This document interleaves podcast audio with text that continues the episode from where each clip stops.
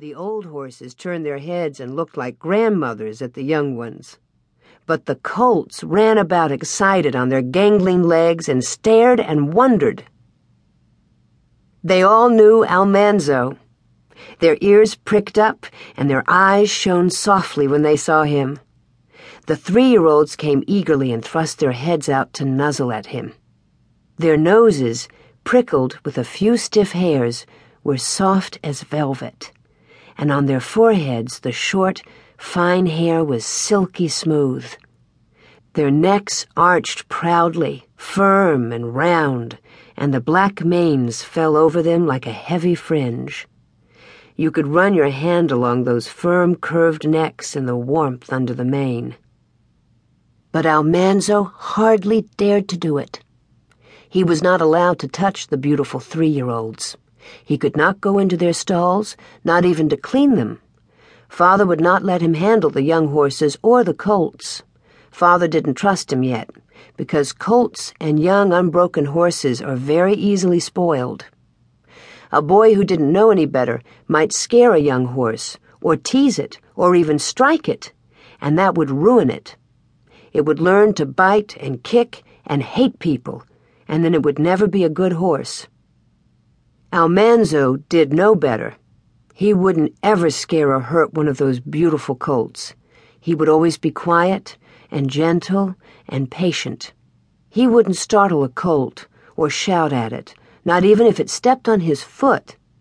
But father wouldn't believe this.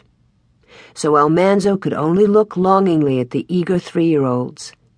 He just touched their velvety noses, and then he went quickly away from them and put on his barn frock over his good school clothes. Father had already watered all the stock, and he was beginning to give them their grain. Royal and Almanzo took pitchforks and went from stall to stall, cleaning out the soiled hay underfoot and spreading fresh hay from the manger to make clean beds for the cows and the oxen and the calves and the sheep. They did not have to make beds for the hogs, because hogs make their own beds and keep them clean. In the south barn, Almanzo's own two little calves were in one stall. They came crowding each other at the bars when they saw him. Both calves were red, and one had a white spot on his forehead. Almanzo had named him Star. The other was a bright red all over, and Almanzo called him Bright. Star and Bright were young calves, not yet a year old.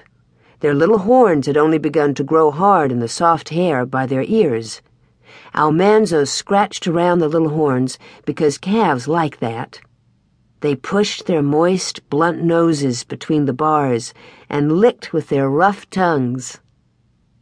Almanzo took two carrots from the cow's feed box and snapped little pieces off them and fed the pieces one by one to Star and Bright. Then he took his pitchfork again and climbed into the haymows overhead. It was dark there. Only a little light came from the pierced tin sides of the lantern hung in the alleyway below. Royal and Almanzo were not allowed to take a lantern into the haymows for fear of fire but in a moment they could see in the dusk. They worked fast, pitching hay into the mangers below. Almanzo could hear the crunching of all the animals eating. The haymows were warm with the warmth of all the stock below, and the hay smelled dusty sweet. There was a smell, too, of the horses and cows, and a woolly smell of the sheep and before the boys finished filling the mangers, there was the good smell of warm milk foaming into Father's milk pail. Almanzo took his own little milking stool and a pail and sat in Blossom's stall to milk her. His hands were not yet strong enough to milk a hard milker, but he could milk Blossom and Bossy. They were good old cows who gave down their milk easily and hardly ever switched a stinging tail into his eyes or upset the pail with a hind foot. He sat with the pail between his feet and milked steadily. Left, right, swish, swish, the streams of milk slanted into the pail while the cows licked up their grain and crunched their carrots. The barn cats curved their bodies against the corners of the stall loud.